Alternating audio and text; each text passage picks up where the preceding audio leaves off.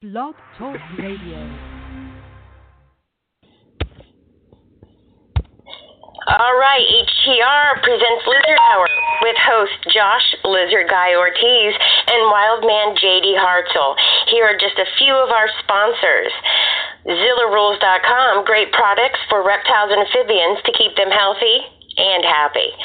Reptiles by Science, specializing in high quality, rare, and uncommon monitor species and iguanas. Innovative ectotherms, specializing in chuckawalla morphs, collared lizards. Check them out on Facebook. Okay, everybody, coldbloodedcafe.com. If you go to their website and you use the code HTR5 on their website, you get a 5% discount. Don't forget they have great prices online, nationwide, flat rate shipping. All right, I just want to put this out there. Don't forget to support your U.S. ARC. They fight for us to keep the herps. Tropical reptiles and exotics, specializing some of the best looking tegus around. Tegu morphs available and check them out on the Facebook. Look for the albino tegus in their profile pictures. And be sure to check out the Reptile Report. Everything on information for the herps from around the world. TheReptileReport.com. And here's our show, HTR. Welcome everybody to Lizard Hour. This is the Wild Man. Uh, I'm joined with uh, my co-host uh, Josh Ortiz. What's going on there, Josh?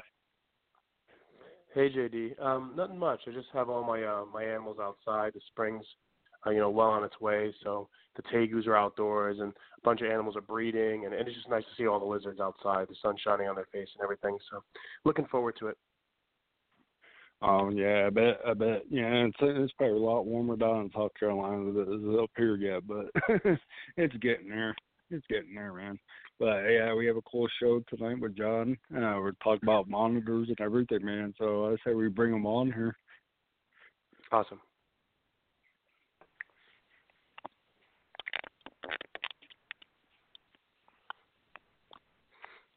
Hey, John, welcome to the show.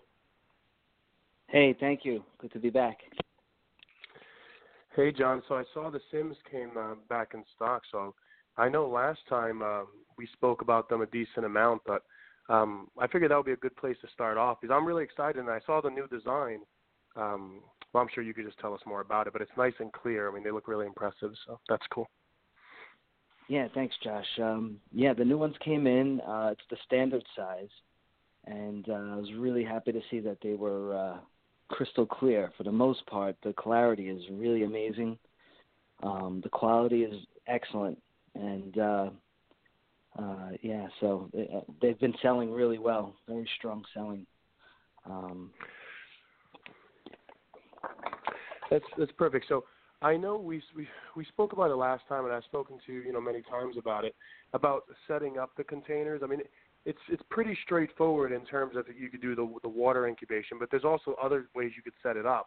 And then I know yeah. there was also a method you were talking to me about when you do certain species like like Salvadori or Varanus cumingi with uh, wiping off the top and things like that. So maybe you want to talk to us about right. you know the different ways to set it up and maybe yeah. you know different problems people could have and how to remedy that, things like that. Mm-hmm.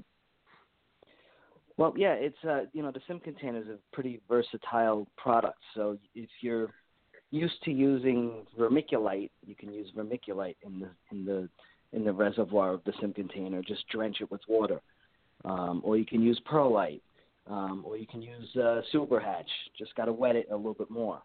Um, but personally, I, I've been really pushing the water jelly, the water crystals, um, and uh, that that's pretty much all I've been using at the house. Um, I just find it uh, uh, uh, clean and easy, and uh, uh, actually it looks good too in, in the bottom of the, the sim container. Um, and uh, you know, people are often surprised that I don't put much substrate in the reservoir.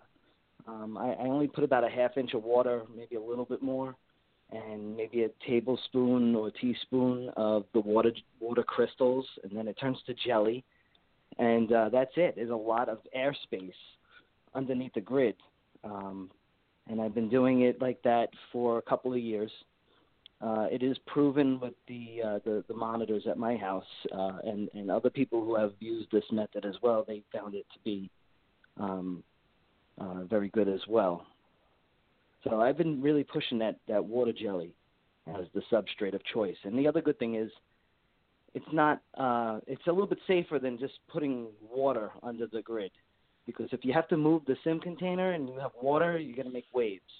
So the jelly kind of keeps everything in one, you know, jelly mass, and uh, so if you have to move it, it won't splash. So that's how I've been doing. that, that's uh, great. Um, Yeah. Something I wanted to point out too is that with with certain species, like when I breed certain Lacerta species, Drew Lacertas, they don't fall through the grid because the grid uh, spaces are. It's great because it's pretty small, so very few species could fall through. But I breed the Yeah, and when they're little guys, they could go through. If I have um, the crystals, though, you don't have to worry about them, you know, potentially drowning or anything like that. So. Yeah, that's right. The uh, you know, the the holes in the grid are really small. They're five millimeter squares, so just uh, you know, very very tiny uh, hatchlings are going to fall through that grid or crawl through that grid. Um, and yeah, being that it's jelly, if they do go in there, they're just kind of suspended on a on a bed of jelly. they, they're fine. They won't drown in it like uh, if it was just water. Uh, one thing I wonder too, um, because I know sometimes people have issues with incubation with any container if they have their incubator set in the room that's a significantly different temperature. For example, if they have it in the room and in the wintertime it's I don't know like 70 degrees, and then they have the incubator at 86 degrees, then a lot of times they'll Yeah. have issues, especially if they have water. You'll have a lot of condensation build up on the top. Um, I mean, it's That's still right. good to try to put it in a room that's very similar in temperature to what you're incubating, but at least with the water Yes. crystals, it could potentially help with that too. I, I would think so, at least. I mean, I don't know. What do you think, John? Um, I, I I think it does help. Um, if if uh, in the past I had uh, a substrate that was um, just uh, uh, wet perlite and it was very deep, um, I'll get more condensation. But since I'm only using about a half inch of water with jelly uh, crystals in it, uh, it's uh, I don't get much condensation. Um, but I, I, I've learned to control uh, where I put my incubators and. Uh, you know, I, I've I've figured out that you know, if you keep them in a, if you keep your incubator in a warm room, you'll have less condensation issues. And if you're in a cooler room, get the thing off the floor. Don't let it sit on the floor. Put it up on a shelf. Put it higher up on on the wall. Um, that seems to help. Uh, you know, because heat rises and it's usually warmer at the ceiling than the floor. Um, so us basement breeders would be smart to just get everything off the ground. And that's how I do No, it. I, I just sense. basically have everything off the floor. It helps. Yeah, I usually just put them in my my reptile rooms, but I guess for um for tips, if people have to have it in their house and and not in their reptile room, then they should just Me too. Um, yeah, they should just put it in the reptile room and put it up high. Because if you have a reptile room that's in a basement, then you still might have that issue of the floor being, you know, colder than the rest of the room, I guess. So. Yeah, yeah, I've had that issue too. So keep them off the floor. Um, if you have to keep them in your house uh, and, it, and it's room temperature, keep it in an area like your closet, um, if you can, uh, because it's stable in the closet for the most part, and there's not much draft. Um, you know, so you're not gonna, you shouldn't have too many condensation problems. Um, you know, if it was closer to the front door and you keep opening the door and it's different gusts of wind are coming through, it's that changes everything. So just aim for stability, aim for you know warmer areas of the house. Uh, get them up off the floor, get your incubator off the floor. Uh, it really helps. It makes a big difference. That that's perfect. Um, so so what else could you recommend for anyone having issues with incubation in general? I mean, Uh, in general, I would say for like the well, for the monitors, um, uh, I do recommend putting some holes on the lid. Uh, I think we spoke about that the last time, um, and to be aware of your species um, um, uh, incubation duration. So for like Ackies that hatch between 90 and 120 days, maybe start looking at the sim container or your egg container. It doesn't matter if it's a sim or not. The same problems can arise in a buried egg situation. Um, but like uh, like start looking at your sim or your egg box around like day 75 or 80. If you start to see a lot of condensation forming on the lid or on the walls, um, that could be a, a couple of things. Uh, namely, if um, uh, it could be that the eggs are releasing water, and they do that naturally um, in order to start to thin out, so it's easier for the baby to pip through the egg.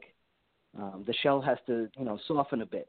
If the eggs are turgid, which means full and very solid, and uh, uh, you know, uh, if if you if if the eggs can't release the water um, and they stay turgid, it could be a, a really bad situation.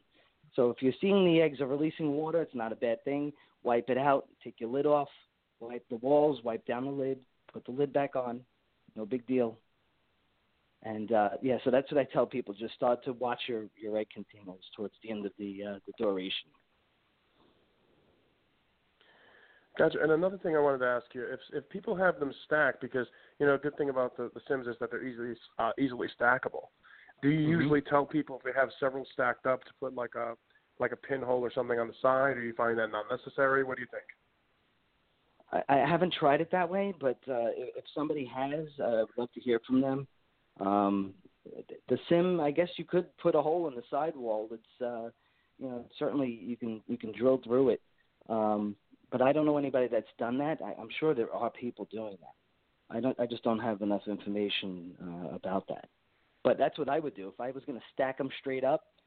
Um, uh, I, I would put holes in the, in the side walls at least. Maybe not in the front wall, but the side walls. Because the front wall, if you put a hole in the sim and it's facing the the door, every time you open and close the door, you're gonna like put a puff of air through the uh, the container. So I'd rather just have them on the sides you get less uh, airflow going through the uh, the egg box. No, that that's a good point. For for me, what I usually do, I just have them on, on different shelves, so I never really stack them on top of one another. The reason is because I didn't mm-hmm. want to put a hole. I was like, I really don't want to put a hole. I don't know if it's going to mess things up. I mean, things are working perfectly. Let me just leave it the way it is. So I figured I would just ask yeah. you to see if you you knew. But but um okay, okay. that's that's good. So you have a lot of projects going on. And uh. You know, where should we start? What are you most excited about right now? Uh, I, I'm really. I got to say, this is a crazy good year for me. I, it's it's. I mean, everything is mating right now. Um, eggs are being laid. Things are hatching. So it's it's an amazing year. So I'm going to start with I'm going to start with Ackies because I, I I love them and I promote them like crazy. I think they're the best dwarf monitor uh, for people to uh, to look at or uh, to own, or if they're considering a monitor, try try to look at the Ackies first.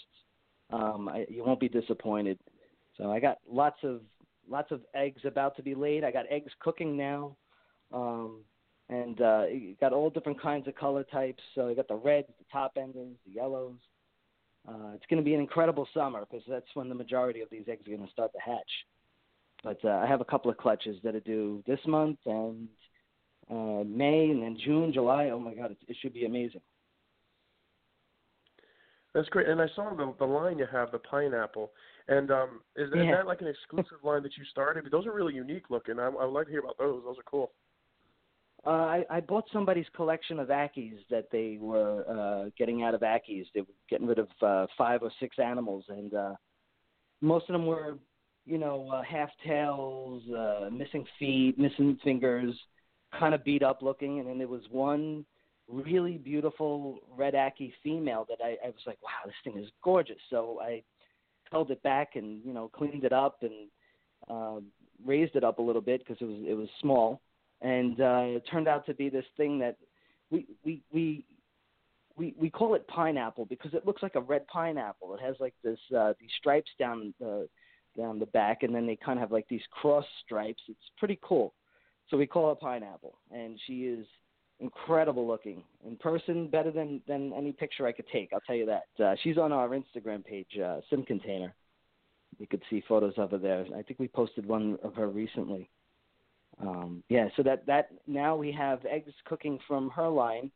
Um, this is actually uh, we've hatched a few of her clutches. Now we've raised up similar looking uh, pineapple uh, looking um, red Ackies, and we've put them with her. So we crossed them back to her, and uh, we're expecting just uh, you know these really beautiful baby pineapples in the summertime. I saw them. The highlighting is really unique on those. I mean, as soon as you saw uh, posted those on Instagram, I was like, well, that's different. So I don't know. That's, Yeah. that's gonna be really interesting to line breed those and see what comes out of it. And that's good that you're having Yeah. so many produced now. What What do you think? Do you think's the the change of weather? Have you have you changed things up a bit the way you're keeping them, or are they starting to reach that age and you had like a group that started to reach breeding age? What do, What do you think's the main factor that you're so successful now? Yeah, I, I have a lot of animals that just started to mature at the same time, and uh, and it's funny they they began to mate uh, almost all at the same time. And I was texting my my partners, um, uh, Alex and Greg. Uh, you know, look at this. This is happening right now. This cage, this cage, this cage, this cage, this cage, all locked up with the with the with the reds and yellows all at the same time. So I'm wondering, you know, um, if it was uh you know maybe the pheromones were in the air from one and it just reached the others and everybody started getting on board so it's been really exciting here and josh you haven't visited me in a while so the, last time you were here i didn't have this many ackies and now it's I'm uh listening and I'm like, wow, he got all these Ackies when I left. I was like, I see how it is. yeah it, it, i i i missed them too much. You know my partner had the, has like the majority of my ackies and uh, i was like ah you know i really missed them. They, they were so much fun. Uh you know i love my cumingis and my other things but i just like the interaction i get from these these little uh these little red ackies and yellow ackies. So much fun and they Yeah, do everything in front of you you know so. No, definitely. I want to hear Oh, about yeah. the other projects too, but I still had a few questions about about the Ackies because when when I went there, I, Sure. I believe you you always had some Ackies, but it sounds like you you definitely have more now. So, Yeah. are you setting them up in, in in trios? Are you doing pairs? Like, what would you suggest for people breeding them? What have you seen that works best for you?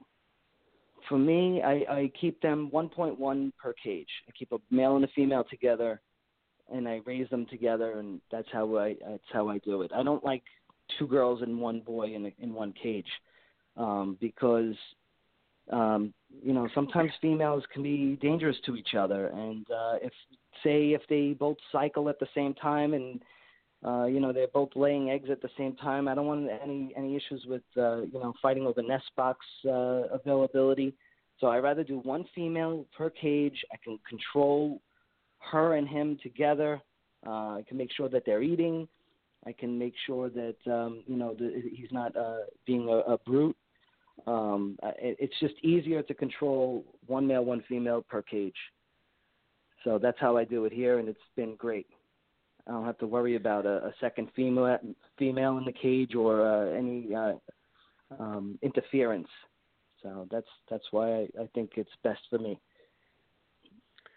Gotcha. And then if um if you ever encounter an issue where you have one male that doesn't seem to be breeding with a female, are you are you swapping males or anything like that until you get one that's like a good pair, and then just leave it as is? Um, I, I kind of I don't usually have any problems with males not breeding the females. I, I most of these males are um, young and viable and they're interested. So uh, I guess they're uh, reacting to the receptiveness and they're they're mating. I, I haven't had any issues where I have to swap them out. But I did at, in the beginning of the fall. I swapped a male between two females. I had a female in a cage by herself I had a male and female in another cage, and when we was done mating her, I moved him to the other cage, and that seemed to spark some action in that cage, and so I was getting clutches around the same time, uh, just by swapping a male between two two females. Yeah, that's exactly the reason I was asking because I've done a similar thing in the past where if I have extra females, I'm I'm kind of rotating the male, not amongst many females, maybe like one extra female. So, so something similar to what you were doing. So I was wondering, you know, different techniques that people use and what works. But with Ackies, they're, they're so prolific if you treat them right that it's probably a non-issue. So Yeah. um, that's great. Um, was that my was that my theme music that just came on? I heard it too. I was like, is it just, is it just me? It, I was feeling No, that sick. was- I was that was- if it was all in my head. No, no, that was that was my mishap there, guys. I'm sorry. I was kind of Yeah, like no sitting up against the computer and push the push the button. But uh, that you was, know, I was gonna say to John, the- John, do you need a you need a drink break? No, I'm good. I got the water in front of me. Not like last time when I was dry as a desert. Sorry, brother. okay, so I have a lot of questions about a lot of projects you're doing, John. Um, sure. So one of them is the black tree monitors because we haven't spoke about tree monitors at all. I don't think on this program, and um, they yeah. seem to be doing really well for you. And I, I think you got some some mating there. Um, you want to tell us about that, like like setups and how you're doing yeah, things sure. and nesting and stuff like that? I, I, I sure. I um I, I acquired uh, a pair of black trees from two friends separately. Uh, they were both about the same age, like three to four year old animals. Um, really um, uh, easygoing lizards and easy to feed and I- interact with. Uh, they're not uh, like wild caught and flighty types. So I was like, oh, these are going to be great. I put them together. Um, I put them in the same cage. At the time when I first got them, I put them in a four by three by two. So it was four long, three tall, and two deep, um, with two basking areas and, and a big nest box. And I had it, um, I had the nest box heated uh, with the, with the under tank heater, and um, it was on a, uh, a thermostat. So I was really, you know, uh, trying to dial in the, the, the nesting right and um, they started eating really well for me, and I was able to tongue feed them fuzzies and eggs and dubia roaches and crickets, and uh, soon after putting them together, they mated. Um, and then I, I expected eggs, and she laid eggs, but they were infertile. So it might have been that um, I rushed it. So I said, I'm not going to do that anymore. I'm going to set them up in something bigger. So I gave them one of my big cumingi cages in the basement. I had this cage. I was like, eh, I could, I could use it for another cumingi, but let me just see what these look like in here. With the, you know, I'll put the black trees in here and I'll really dress it up. So I put them in a cage now that's um, eight feet long, seven feet tall, four feet wide, um, and I dressed it with a lot of fake greenery. Um, I put a um, I think it's a Zilla brand or monsoon um, misting system. I put the misting system in, uh, you know, through the roof. Um, and uh, yeah, so they they've been loving this cage. It's really full of uh, of of thick branches and cork tubes and uh, lots of fake greenery. I, I spent way too much money at that Michael's craft store for fake greens, but uh, it, it looks amazing and it's a, big big cage and they're loving it. They're they're uh, you know up and down and swinging everywhere. It's great.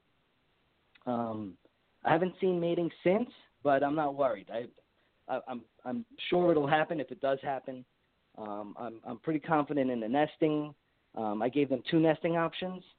Uh, one being that temperature controlled tub that I was using in the other cage, uh, and now I have another one which is um, uh, like a four inch wide PVC tube uh, capped on both ends, and I cut a like a little round hole in it, and I cut a door in it with hinges, and I coated the whole thing in um, stick-on cork. So now that's like it's like this branch basically. It's like a man-made uh, hollow tree uh, basically, and uh, I loaded it up with um, uh, leaves and sphagnum moss and some cocoa peat in there, and they've been frequenting that and the nest box. So we'll see. Could be an amazing spring. That's really good. It's good that you have her cycling because um, I know people that have them and, and they look like they're in great condition. And you know, there's not many people that are successful in even getting the females to cycle at all. So just having her cycle, I mean, I think that's already you know good amount of success in the short period of time you had them. So that's that's, that's great. Yeah, I, I think with the trees, you really got to load them up with food, especially the females. They got to put on some weight, and then they'll they'll start to mate for you. They'll become receptive. They're really not easy to get fat. You know, they're not built that way. You know, so you got to feed them more often and feed them more frequently. You know, not just once a day. Maybe it's twice a day for a little while. See if that helps. That, that actually makes sense because a lot of people they might be used to feeding the other monitor lizard species or other lizard species in general, and they're not used to feeding right. you know quite that often. So maybe that's the main yeah. thing to um to get them to go. So yep. Even uh, monitor lizards. I mean, um, I know a lot for other monitor lizards such as the Salvadori. Uh, a lot of times people I, I think don't feed them as much as they they should be fed, and they feed if they're used to having like snakes and things like that, and they feed them seldomly, and then they have you know limited success because uh, they're not cycling as often as, as they could. Um, but you know all about that because you're, you're breeding your your uh, your large monitor lizards, the common eyes, and everything in your Samarensis. So Yeah. um, yeah, again, it's it comes down to the food with those guys too. You know, if you're feeding often, you're probably not too far away from getting mating and eggs. So, so how are the babies doing? Uh, the Samingis, you call them, correct? Yes, eyes or salmingis. They, you know what? They blew me away. I I I I didn't expect much from this crossing because it's uh, cumingi and samarensis. They're genetically virtually the same. They're like neighboring islands. They were at one time all called uh, Varanus cumingi. Uh, but then they got split. They did a DNA te- uh, DNA uh, uh, studies on these Filipino water monitors, and it turned out to be there's multiple species in the Philippines. Uh, so they kind of broke everybody up. Samarensis became its own species. Um, Marmoratus was like a species complex. Uh, so that's a whole that's a whole nother story. But uh, the uh, yeah, so I bred the uh, a Samarensis male to a female cumingi, and you know they're both black and yellow lizards. So I was like, eh, we'll see what happens. I expected it to look like um, like maybe one will look like uh, you know cumingi, maybe a, some will look like the father, like the Samarensis. But these babies came out and at, you know at first they looked like typical cumingi, black with a little bit of yellow on them and a black head. And uh, but all of that changes within like a month or two um, the black began to dissipate and the yellow started to emerge. And now the babies kind of look like an unrelated cumingi male that I have at my house called Sunshine, who's like 80 or 90% yellow.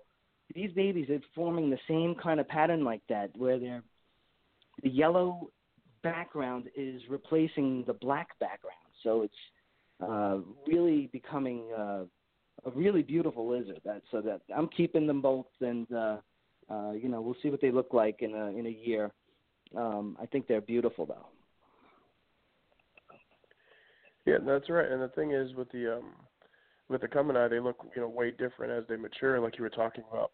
And so I'm sure with the Mm-hmm. hybrid, it's probably to be something really similar. And it's funny you mentioned that, but you had posted a picture recently of the um, the hybrid the Samingi, and um, when when I saw the picture, I was like, well, wow, that looks a lot like his. Um, I don't know what you're calling it now, but I know previously you had called it like a whiteout, I believe. Um, and that's Yeah. what that's what it looked like to me. And it's looking pretty Yep. similar now. So it's going to be interesting to Yeah. see it once it's like you know double that size. Yeah, yeah, I, I think so too. And the one that is really looking like that uh, like that whiteout type is probably a female. Um, they're they're Mm. about four months old now, and they're maybe 20 inches long, and uh, Mhm. uh, they have different head shapes and tail shapes and behaviors. So I'm kind of looking at them like, eh, they're probably 1.1. And um, It's yeah, the one with the most that. I yellow. The same exact thing. Yeah. Yeah, Oh, sorry. Go ahead. Yeah. Yeah. Um, so that that's what I think. I think that they uh, they're probably be 1.1. But I haven't decided if if I do raise them up, would I breed them back to Samarensis or would I breed them to each other or put them on an unrelated animal? I, don't- I don't know.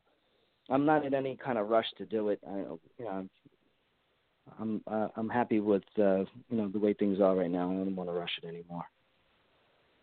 Yeah, and I'm, I'm, I believe you're right too because I've been looking at the pictures and I thought the same thing. I was like, I think John has a 1.1 for those animals, and then um, Mhm. you just said it there. So so hopefully you do. That'll be that'll be great. That'll be perfect. Um, Yeah. I know you posted one recently. I think her name was uh, Emily, one of your cumingi. Yes. mhm. So what's what's the situation with that one? Uh, you're breeding the male to her, I'm assuming. I don't know if she's gravid or not, or Yeah, yeah. I, I, I have her. Um, I, I, I have her next to the Samarensis male, and uh, um, recently I opened the door between them two, and um, uh, you know they began to mate not long after, maybe about a week and a half, two weeks later, they began to mate, um, and I have since separated them. Um, they made it for like a, a few days, and then I just you know locked him into his own cage. He doesn't need to be you know, eating all her food or bothering her in any way now. So uh, looks like she's gravid. She's gigantic. she's eating well, um, and uh, we'll see in about uh, two two and a half weeks uh, if the eggs if she lays eggs if they're fertile or not. So those would be Isamarensis crosses again. yeah. What cues are you um, looking for to to pair the male up? Um, do you have it scheduled breeding when you know she's cycling, or do you tell based on like activity level or um, appetite, things like that? What are you using? I'm not using anything like that. I'm just literally, um, I'm just opening the door and I just watch. And uh, if if they're able to, you know, avoid each other or ignore each other or just sit side by side with without a without a problem, they're probably going to be just, you know, they'll be fine. Uh, and that's what I've been doing. I just make sure they're really well fed. Uh, I open up the door. Uh, he'll probably be the curious one, and he'll go over to her cage, and that's what usually happens. And um, you know, they'll hang out in the same uh, water tubs together, or sleep together on the substrate, or um, you know, in a hide somewhere.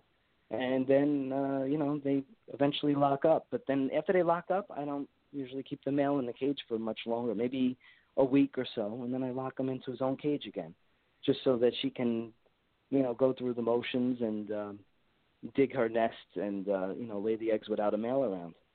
And that's pretty much how I do it. I just uh, I open the door and I let them mate. same thing with the Ackies. That's I kind of just sounds like a good system. I do the same thing with the Ackies. If I put them together and they seem to be fine together and they're not, uh, you know, she's not being a jerk to him or he's not a jerk to her, then they'll just stay together. Uh, and when the female's about to lay eggs, I take the male out um, and I put him in a spare cage, uh, you know, nearby until she's done, and then I'll put him back in like a couple of days later. And I do that with all the Ackies. That's perfect. And um, I noticed also that you had some of the chalice that you had posted. Um, is that right? You you Yeah. you're working with the chalice now, correct? Yeah, new cows, and uh, but I haven't gotten any good eggs out of them yet. Huh. Um, Yeah, which so- is so disappointing because I've been system? trying for a long time. Hmm. using a similar system with them, I'm assuming, with uh, the, the cage setup and the breeding, and because they're they're pretty Yes. closely related to the cumingi, is that right? Yeah, they are. Uh, they are, but I'm I'm not as uh, lucky, I guess, with them. So I can't I can't be good at everything. So. I'll, I'll But those are nice. That'll be really I'll be- exciting. It would be exciting because the Nuchalis is a really interesting water monitor. It's uh, you know, it's it's a very evolved species. It's a small growing species. It's got these big neck scales and a different shaped head, and you know they're different than cumingi as far as um, you know color and everything and scalation. Um, even the tail shape is different. Um, so I, I would like to see Nuchalis uh, uh, reproduced in this country. I know Anthony Sains is trying, um, and there's another dude in the in the in the Carolina areas. He's he's trying as well. So Yeah, and they're really variable. too. one of us I like it. I saw I saw some of the ones you Oh, yeah. posted, and they have like really nice washed out backs and stuff. So it's really interesting. yeah, they got the the white head. Some have the wa- washed out back. Uh, some have the black head. It's, you know, they're really strange. It's a weird animal. They, they feed to white or they don't. So some some look you know pretty dark and some get that white head. Kind of looking. They kind of look like a cumingi in a photo negative. Oh yeah, yeah, that's a good comparison. they're kinda like- yeah. It's like flipped in a way. I don't know. That's how I see it sometimes. Yeah, I haven't dealt with that species too much. Have it eh, for for their personality? Have you noticed much of a difference? Have you noticed that they they like to climb more, like they're on the water more, or is it pretty similar to the other species you're dealing with right now? Or I, I just noticed with the with the cumingi or any any water monitors that I've had in my life, like I've I've had big sulfurs and normals, and and you know I've had them from, you know the sulfur sulfurs I had for many many years.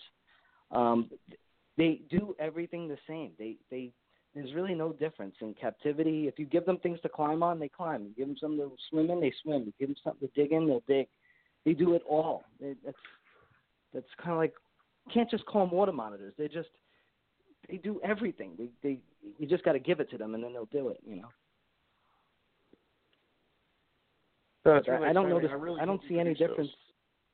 I don't see any difference with Nuchalis versus cumingi behavior wise uh, compared to any other Asian water monitor. They all kind of do the same thing.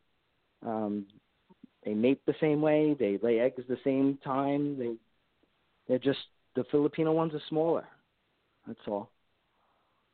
Like uh, big female sulfur water monitor gets over six feet, whereas a female cumingi can hit four feet, and that's it. Like that's, you know, that's a, you know, that's a small water monitor, three and a half to four foot water monitor. You know, full grown. That's very manageable.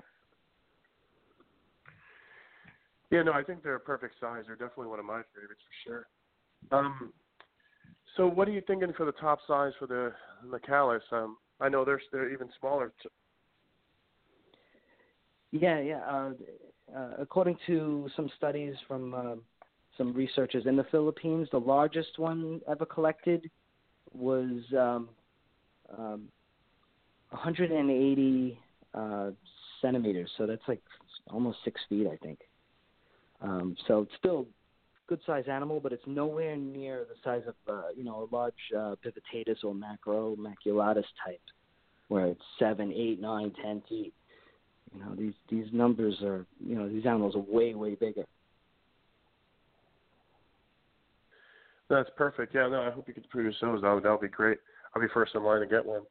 Um, yeah. So yeah, you have a lot of other projects. Um, what are the pro- what are the projects that you're excited about right now? Um, I'm I'm just really excited about these uh, these Ackies and the uh, and uh, the Samarensis crosses. That's and, perfect. Um, I'm thinking to add some something new to the mix this year. Um, something I don't have much experience with, but I see people out there posting them, and I'm really interested in them now. And that would be the lace monitors. I'd like to give them a shot. Oh yeah, the lace would be great. Um, I think they would they would obviously breed really well for you. And I'll be really interested in the seeing like the, their breeding cycle because I hear people saying different things and people have a lot of different methods and, and it seems like many different methods work. Some people cool them and some people aren't cooling them. And um mm-hmm. I don't know what what are your thoughts on that or you have to, you haven't worked with them yet so you're not quite sure. I'm not quite sure, but knowing some of my friends that are breeding them and they're they're successful with cooling them, I'd probably do it that way as well. And I'd use our natural cooling time of the year, which is you know in the Northeast, it's uh, November, December, you know, only into March. Um, so I can use our natural winter to cool them, and then fire them up in the spring. Yeah, and then the bells phase. That's um I think that's that should be incomplete dominant, right? But I've seen some recently, some bells that have really unique patterns. I don't know if that's from breeding bells to bells and they have a different like phenotype, or if it's just a, you know bells with a unique pattern. So I, I saw that as well with the uh, uh, Don Church uh, at Saurian Farms is uh, offering those super bells, which was uh, a bell to bell breeding, and uh, supposedly have a cleaner pattern and lighter like a lighter color like a whiter color versus a yellow. Um, yeah, they definitely do look different. I mean, I don't know. I haven't really seen enough clutches to really, you know, say you know if I really think they're a different phenotype. But it's interesting. Whatever mm-hmm. it is, it's really interesting. Yeah, I, okay. look, I'd be happy with normal lace because a lace is a lace, and they're beautiful and they're interesting animals. So I'm going to be happy to get either or. No, definitely, definitely. Um, JD, I have uh, lots of questions for John, but I don't want to hog all the questions like usual. So, you have any questions for John? Yeah, well, I know I know John's theme song actually right now. It's uh, "Back in Black." What do you think about that, John? Back in Black. All right, I like that. Yeah, AC/DC. but I, I wanted to say, uh, you know, you got a lot of sim con- containers and stuff. You know, people can go to the website and order them. You know, That's right. You, they need to order them up, man. Yeah, I think I think they should because they sell out quick. and I just okay. tell um, people go to simcontainer.com and if the the website has been a little bit buggy lately, so if anyone out there is looking to buy a sim container and they they're having a problem on the website, just um, just message me on Facebook. My name is John Adragna Jr. Um, last name A D R A G N A Jr. Uh, and I'll help you order your sim container and get it out to you. Um, and I ship pretty quick. It's like uh, uh, UP, USPS priority, and you get it in a few days. I now have free gifts coming with the sim container. I've, I've been putting a little sticker inside the sim container, so you know you get this free sim container sticker. It's really cute. Has the logo on it, and you know you could stick it any way you want. yeah, no, I like. I really like that they're durable too, because I just throw mine in the dishwasher. When a clutch hatches out, I don't even bother. I just throw it in the dishwasher and I take it out, uh, rinse it, and then I just use it again. So um, yep, they're really durable great. containers. Mm-hmm. Yep. Okay, so uh, John, I noticed that you, do import, um, you know, certain species. Like you had those black throats recently. I'm not sure if you still have them or if they're sold out. Um, so, what what are your plans in terms of bringing more animals in? Are you gonna increase the amount of imports you do at some point, or it's pretty much just when you see things that really catch your eye? Well, I I I did bring in the black throats, and um, I I I brought in a, a clutch of them, so it was a good a good amount of them. Um, and uh, I took them to the Tinley show, and uh, they sold like hotcakes. I couldn't believe it. I never saw anything like it in my life. I've never had any monitor sell that fast and have that many people looking to buy blackthroat monitors before, and it was insane. I, every single one of those things sold at the Tinley show. It was people who couldn't make the Tinley show that was sending me money to to hold a few for them um, because uh, they couldn't make the uh, couldn't make it to the show. I said no problem. Um, it, they were gone in one day. It was unreal. It was unreal. I mean, I, I take a clutch of red Ackies to the White Plains show, and they'll sell, you know.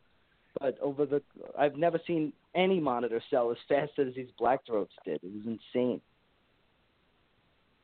I wish Yeah, they were legal in New York. I'd keep them here because uh, it's the only thing keeping me from uh, from getting them is is these laws in New York State. It's it's a real pain. Yeah, the black blackthroats are an interesting species, and um, and, and now they're tough to get because I know they have that. Um, they don't export them from um, Tanzania anymore. But the, even the subspecies you have, which, which subspecies did you have again that you had actually brought in?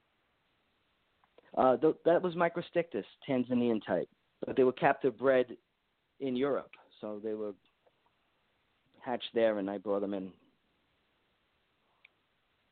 Yeah, no, they're they're they're great, and they actually um, we found this out from someone that was on the podcast previously that they could multi-clutch, which I never knew. I never knew they could multi-clutch in a year, and they, and they have pretty large clutches. So, um, Yeah. it'll exciting, you know, when you bring those in again. I mean, those those are great monitors. So. Well, I'm going to try to bring in more in the summertime, and uh, uh, um, if I get them in time, I'll take them to the Daytona show, which is one of my favorite shows to attend and see a lot of friends there. So uh, I think uh, I think I think this summer the Daytona show, and then the October Tinley is going to be insane. It's just going to be a crazy year. By then, I should have the cumingis hatched by then. Um, the Samar crosses will be hatched by then. The red Ackies, the yellow Ackies. I might have the black throats. I might have some other stuff, and I'll take it all to these shows, and people can, you know, buy it or admire it or whatever. I don't. I Yeah, I like going to these shows and just talking to people. too. Yeah, Yeah, I know yeah, and, has uh, Pro Dragons also. Those are really interesting. Some Australian Pro Dragons, right? Yes, the Australian frills. Is that Yeah, another one great. that was, that was uh, imported from overseas or captive bred in the U.S.? Uh, imported from overseas. I, I don't know too many people in the states breeding them right now, so uh, I know there Same was here. a real shortage of them. So I, I, I brought in again. I brought in a uh, quite a few of them. Uh, I hope people will buy. You know what it is though? You bring in these Australian frills or you bring in these black throats. Most people at the shows that want a frill dragon or they want a black throat, they're only buying one. And I'm not finding so many people out there to buy, you know, three or four, or you know, you buy a group. So if if if somebody's really going to get serious about frill dragons, they should buy a group. Same thing with the black throats. Buy a group. It won't take long to to raise them up to breed. Uh, you know, if you're serious about the species, uh, you know, give it a shot. Get a few, invest in it. You, you'll you'll do very very well when they hatch. Trust me.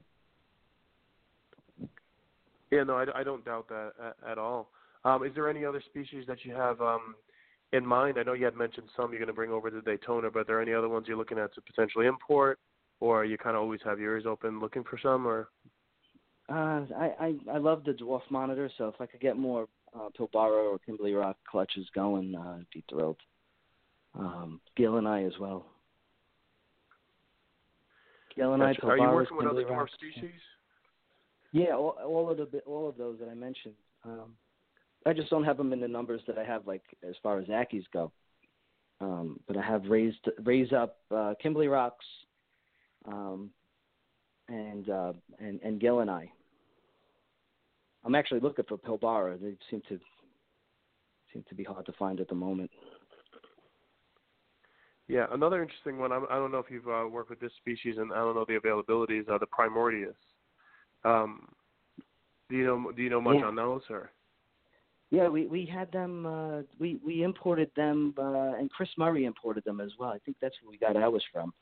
Um, back in like 2013, I think it was, or 2014, and we had them for a while. and We bred them, we hatched them, um, and uh, then you know we we gave our projects to somebody else, and uh, I haven't really seen much of them since. I I think they hatch uh, sporadically. You know, they're not like uh, other dwarf monitors. So it's, it's, I guess the success rates are not as strong as, uh, say, um, uh, gilleni or or Ackies are, or or Tristis for that matter.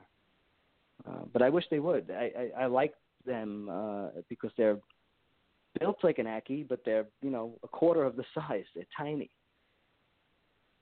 So if somebody's on a budget or as far as uh, space constraints, those little spiny tail monitors like uh, like uh, um, like storri or um, um, Primordius would be a, would be a really uh, nice species to keep. Yeah, so I know you were going over the species that you, that you keep now. We heard about them. That's and that's good. And then the lace, I know you said you're looking to expand to. So, are there any other species you have your you have your eyes on, Think about potentially expanding to? Uh, I don't know. I, I'm really crazy if I had more species of big monitors than what I have now. I can make a of suggestion. I don't know. Are you doing the Tristis Tristis now? Yeah, we have a we have a 1.1 again, so we'll see. I I had a whole bunch of uh, Tristis Tristis and Tristis orientalis, and they were like all males. So I wound up selling them off, and uh, and it turns out, see, even I make mistakes. I sold a Tristis female, and it and uh, I I wound up getting it back, so I'm pretty happy about that.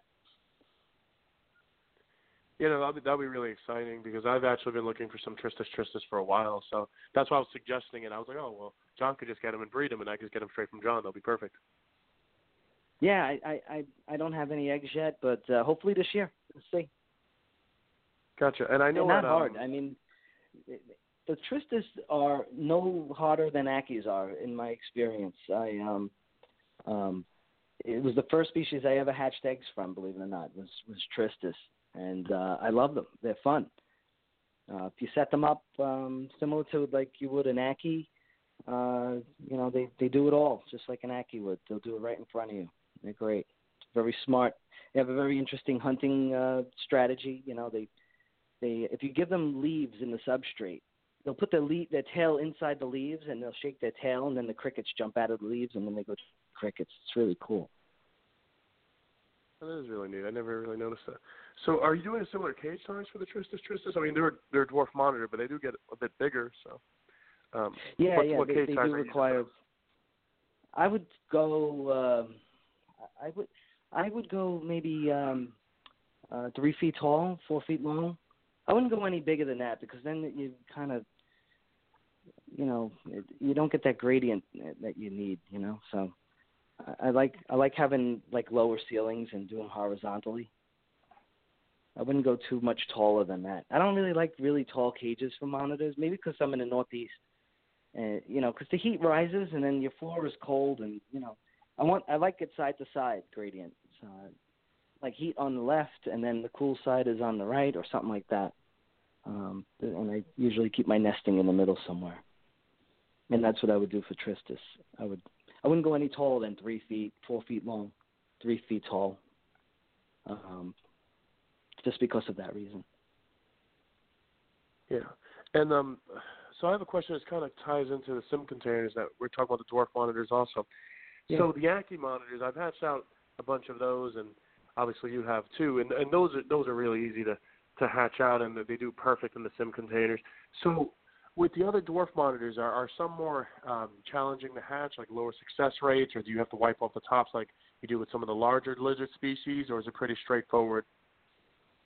Yeah, uh, you know, with like um, um, Kimberley rocks and pilbaras, they are a little more sensitive. So if you know if you're going to hatch those in a sim container, um, try to avoid a con- uh, like a situation where you have a lot of condensation buildup from the beginning. You know, I like setting it up, uh, setting up a sim container with um, with uh, Kimberley rock eggs where there's no condensation buildup on the roof or on the sidewalls, except where the water is or the jelly is on, you know, under the grid. Um, and I like maybe put two holes in the lid, and that's it. And uh, you know, burp the lid uh, towards the end of the incubation. With the Kims, the Kimberley rocks, they go 120 days, so figure like day 105 or 110, I'm opening the lid just slightly every day, once a day, just to get some air in there. Um, yeah, because they they are a little bit sensitive. If it's too, if there's a lot of condensation in there with the Kimberley rocks, they they're gonna die turgid. They're not gonna hatch. So you gotta gotta keep them a little bit dry. Yeah, that that makes sense. And um, I know also for the containers, you were talking about last time some something about an insert to like se- separate clutches. If put multiple clutches in there, if people are doing like leopard geckos that lay two eggs at a time. Um, right. Is yeah. that right? That's right. It's a it's a divider. So it's like a it's like a uh, it's like uh, uh, it takes the shape of the sim container from the grid to the to the ceiling, um, and it pops in with pegs just like the rails do. Um, and this way, if you have a clutch hatching and the ba- one or two babies are ready to come out, but the other eggs aren't pipping yet, put the divider in, put the babies on one side, and put the eggs on, and keep the eggs on the other side safe from from the babies, so they won't turn it over. Um, but I don't have that product out yet. I'm still working on that. I might have it in the summertime. Yeah, that, that's perfect. That's actually the first thing I was thinking about because I rarely have issues where eggs are turned, especially if you if you set them up and position them like well. But on occasion, Mm-hmm. I have had issues where you know one animal where an, where an egg hasn't pipped quite yet, the other ones have pipped, and they're running around, and then they turn the egg, and then that egg has issues. Um, you know, the animal may drown in the egg, especially that late getting turned. So that would solve that Same- problem. I mean, same- that's not a problem I get same often, but it could happen. Yep, it happens, and it happens to me. So I wind up, uh, you know, taking the babies that hatched and putting them in a in a different container, and uh, you know, wait for the other guys to hatch. Um, but I've left babies in with eggs before, and they just put their egg slime all over the all over the good eggs that are about to hatch. I mean, I haven't had a problem where they killed the eggs, but uh, you know, I I, I want to kind of keep everything uh, from getting disturbed. So take the babies that hatch, I put them in a different container. That's maybe why this divider would be a good idea. Yeah, but there's less Pop opening and and- closing of the container while they're hatching. It's just kind of you just Right. divide it, and it's Right. just less less messing with it. So hmm hmm okay, so what other modifications have you guys been thinking about? I know at one point um, there was talk of like a like a camera system. I don't know if that was in the incubator or in the container. Um, Yeah, I, what, I what wanted other a, I wanted thinking about? I wanted a sim container incubator. Um, I'm not quite sure how how I would put it out yet. Um, uh, there's still a lot of talk about it, but um, you know, it, it would be another. Uh, you know, um, it, I, I have some ideas, but I, I'm not ready to like put it out there yet. But I would like to offer a desktop size incubator for sim container. Um, that fits the XL and it fits the small ones. Uh, something that you could really see into and uh, it has lighting and whatnot, so you can see your eggs. Um, but I'm not there yet, so keep keep trying. You know. No, that's perfect. I mean, you have to, obviously it all starts out with an idea, and then I mean, the sim container started out as an idea, and then you know it's expanded to where it is today, where it's the most popular incubation method of, and it's the best one in my opinion. So, um, Thank you. so that's good. Thank you. Yeah, Yeah, I, I. I agree, and I think that it's time for, you know, the sim container to have uh, uh, more accessories. You know, like the divider and an incubator with it, because uh, you know people are buying the egg container and then they're running off trying to find something to incubate it uh, or put it in to incubate. Uh, so offering an incubator would be a very very smart idea. Maybe they can go you know one stop shopping uh, on my sim container website. Yeah. Another question. Um, so I had about since you were talking about the containers and different accessories and stuff like that. The XL works, you know, really well. That's perfect. But for you know the few species that you know maybe, maybe lay many many eggs and can't fit in one container. I mean, obviously someone could just buy multiple containers. But are you ever Yeah. thinking about maybe getting a larger model? Is it really not worth it because there's probably not that many individuals that would need a larger box? Well, what do you what do you think about that? the Retic and Burm guys, they they they ask me all the time, John, please make me a Yeah. Retic size sim container, and I'm like, guys, do you know how much money that is? that is like uh, over a hundred thousand dollars in molds costs to make a, a, a, a an egg box that big. Um, like the the the Sim XL is uh, is uh, you know tens of thousands of dollars to open up that mold. It was insane.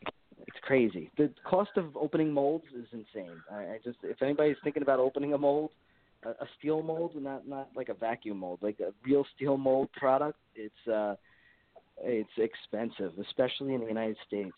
Very expensive. I opened mine in China, but uh, you know I knew the I, I traveled to China a lot for my other job, my real job, which is footwear design. So I know a lot of these um, outsole factories, and I asked them to um, price out these containers that I designed, and they did it for me as like a favor, you know. So I didn't pay as much, but it was still a lot of money. It was still, you know, tens of thousands. Uh, but compared to the United States, those molds would have been, you know, hundred thousand easy for the XL. Yeah. In the meantime, they could just use a few. I mean, that's what I do. I just put them in like two or Yeah. three instead of obviously using one. So If if yeah, anybody's had interested in in there, no problem. if anybody wants, I, I can offer them. I have a lot of spare grids and rails, and they could, you know, they can make their own box. Like they can line up a whole bunch of grids and rails together, and you know, just message me uh, uh, on Facebook or send an email through the website, and I'll tell you what I have. I got a lot of extras, so if they can be of any That's use, uh, you know, it'd be great. You can make your own. You can lay out, you know, say like six grids and you know a whole bunch of rails in in a sterilite, like a 28 quart sterilite. That'd be pretty neat. Do that over like um I would do it over perlite. Just you know put your perlite down and um I don't know make some PVC feet like the uh, like those uh, diffuser guys do with the diffuser grid, Yep, exactly. Yeah. Just to keep it off the substrate and just put a whole bunch of these little grids in. It'll work just fine. So somebody wants to make their own, um, I'm willing to help. That's great. That's great. And you and you said uh, again that if they did want to order them, that you have the site, but it's a little bit glitchy, so they um, maybe contact you if they're having difficulty, right? yeah, they can contact me through uh, through Instagram is probably the fastest and easiest. It's uh, just go to Sim Container. It's uh, hashtag Sim, Sim Container. They'll find me there. Um, DM me there, and uh, I can walk you through it. Um, or they can email through the um, uh, through the website, which is simcontainer.com. Go there uh, and e- uh, hit contact us and uh, send a message if you're having any troubles. Awesome, awesome. Uh, all right, John. Did JD? Did you have any more questions for John? Well, I want to, I want to thank John for coming on. We're about to lose uh, live listeners, so Okay. uh, but I want to thank you, thank you for coming on, John. Thank you so much. I had a great time. I liked I liked uh, this this call better than with Greg because Greg Greg was trying to you know bump me off the air. Yeah, he I'm just kidding. I'll make sure to tell Greg that too. Yeah, Greg we'll just, was- uh, we'll Greg do a snippet. like- we'll do a snippet and we'll just play it all over the place. You know, Greg and I we made we did that call next to each other on the phone. I was in his house and we keep elbowing each other because we're trying to get words out and he's trying to tell a story and I'm like, you know, hitting him with my elbow and we're pushing each other. So it was a little jumbled and you know, we're trying not to lose control. But uh, I said I'm going to do a show by myself, and I think that Greg Madden should do his own show and talk about venom, uh, venomous species uh, another time. It'd be it's Very good times. It worked out perfectly. So. Yep, I agree. All right, awesome, John. So, um, thanks so much for coming on. I'm looking forward to hearing about you know all the other projects you have and the sim containers, and and hopefully I'll be Oh, visiting cool. soon. I'm going to be up north later this month, so I'll be in contact so I can visit you. All right, cool. If you ever want me back on, let me know. I, I like talking to you guys. Uh, It's a lot of fun. All righty, awesome. Thanks so much. Thanks, guys. That was a great show, Josh. Oh yeah, it was great. John is uh, really knowledgeable and he has a great product. So I was really excited to hear about it, and I was excited that he spoke about different things with the Sims too, about how you know the, the plan to potentially get inserts, and then also about um, some like troubleshooting type things for certain eggs, and and the water crystals that he puts on the bottom. I mean, that's a really good tip. I'm actually going to try that one myself. Um, I mean, the water's working out perfectly fine for me, but if there's something that works out even better, then I'm definitely not opposed to it. So I'm a, I'm a huge fan of the sim containers. I use tons of them. No, they're awesome. They're awesome, brother. And I say we end this we end this show with um, "Back to Black" from AC/DC. That that that would be a perfect show song for John there. So we'll see everybody next week. Take it easy, brother. Alrighty, thank you. Have a good one, brother. Bye bye.